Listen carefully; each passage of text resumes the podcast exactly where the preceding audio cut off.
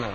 آه، أبي لا يقيم الصلاة في المسجد ولا في البيت فهل إذا أمرته بإقام الصلاة ولم يصلي هل يجب علي أن أخرج من البيت أم لا؟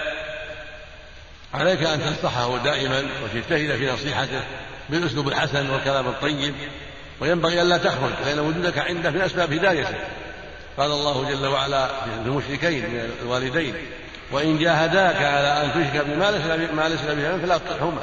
وصاحبهما في الدنيا معروفا فأمر الله ولد المشركين أن يصاحبهما في الدنيا معروفا ولم يأمره بالخروج عنهما. فأنت تصاحبه في الدنيا معروفا بالكلام الطيب وقضاء حاجته الجائزة طعامه وشرابه كسوته.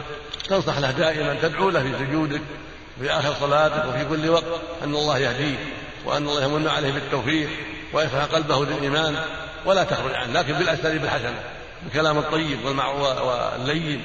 لعل الله يأتي بأسبابه. ثم أيضا تحرص على الناس الطيبين الذين يعرفهم ويقدرهم حتى يأتوا إليه وحتى ينصحوه ويساعدوك على أسباب الهداية.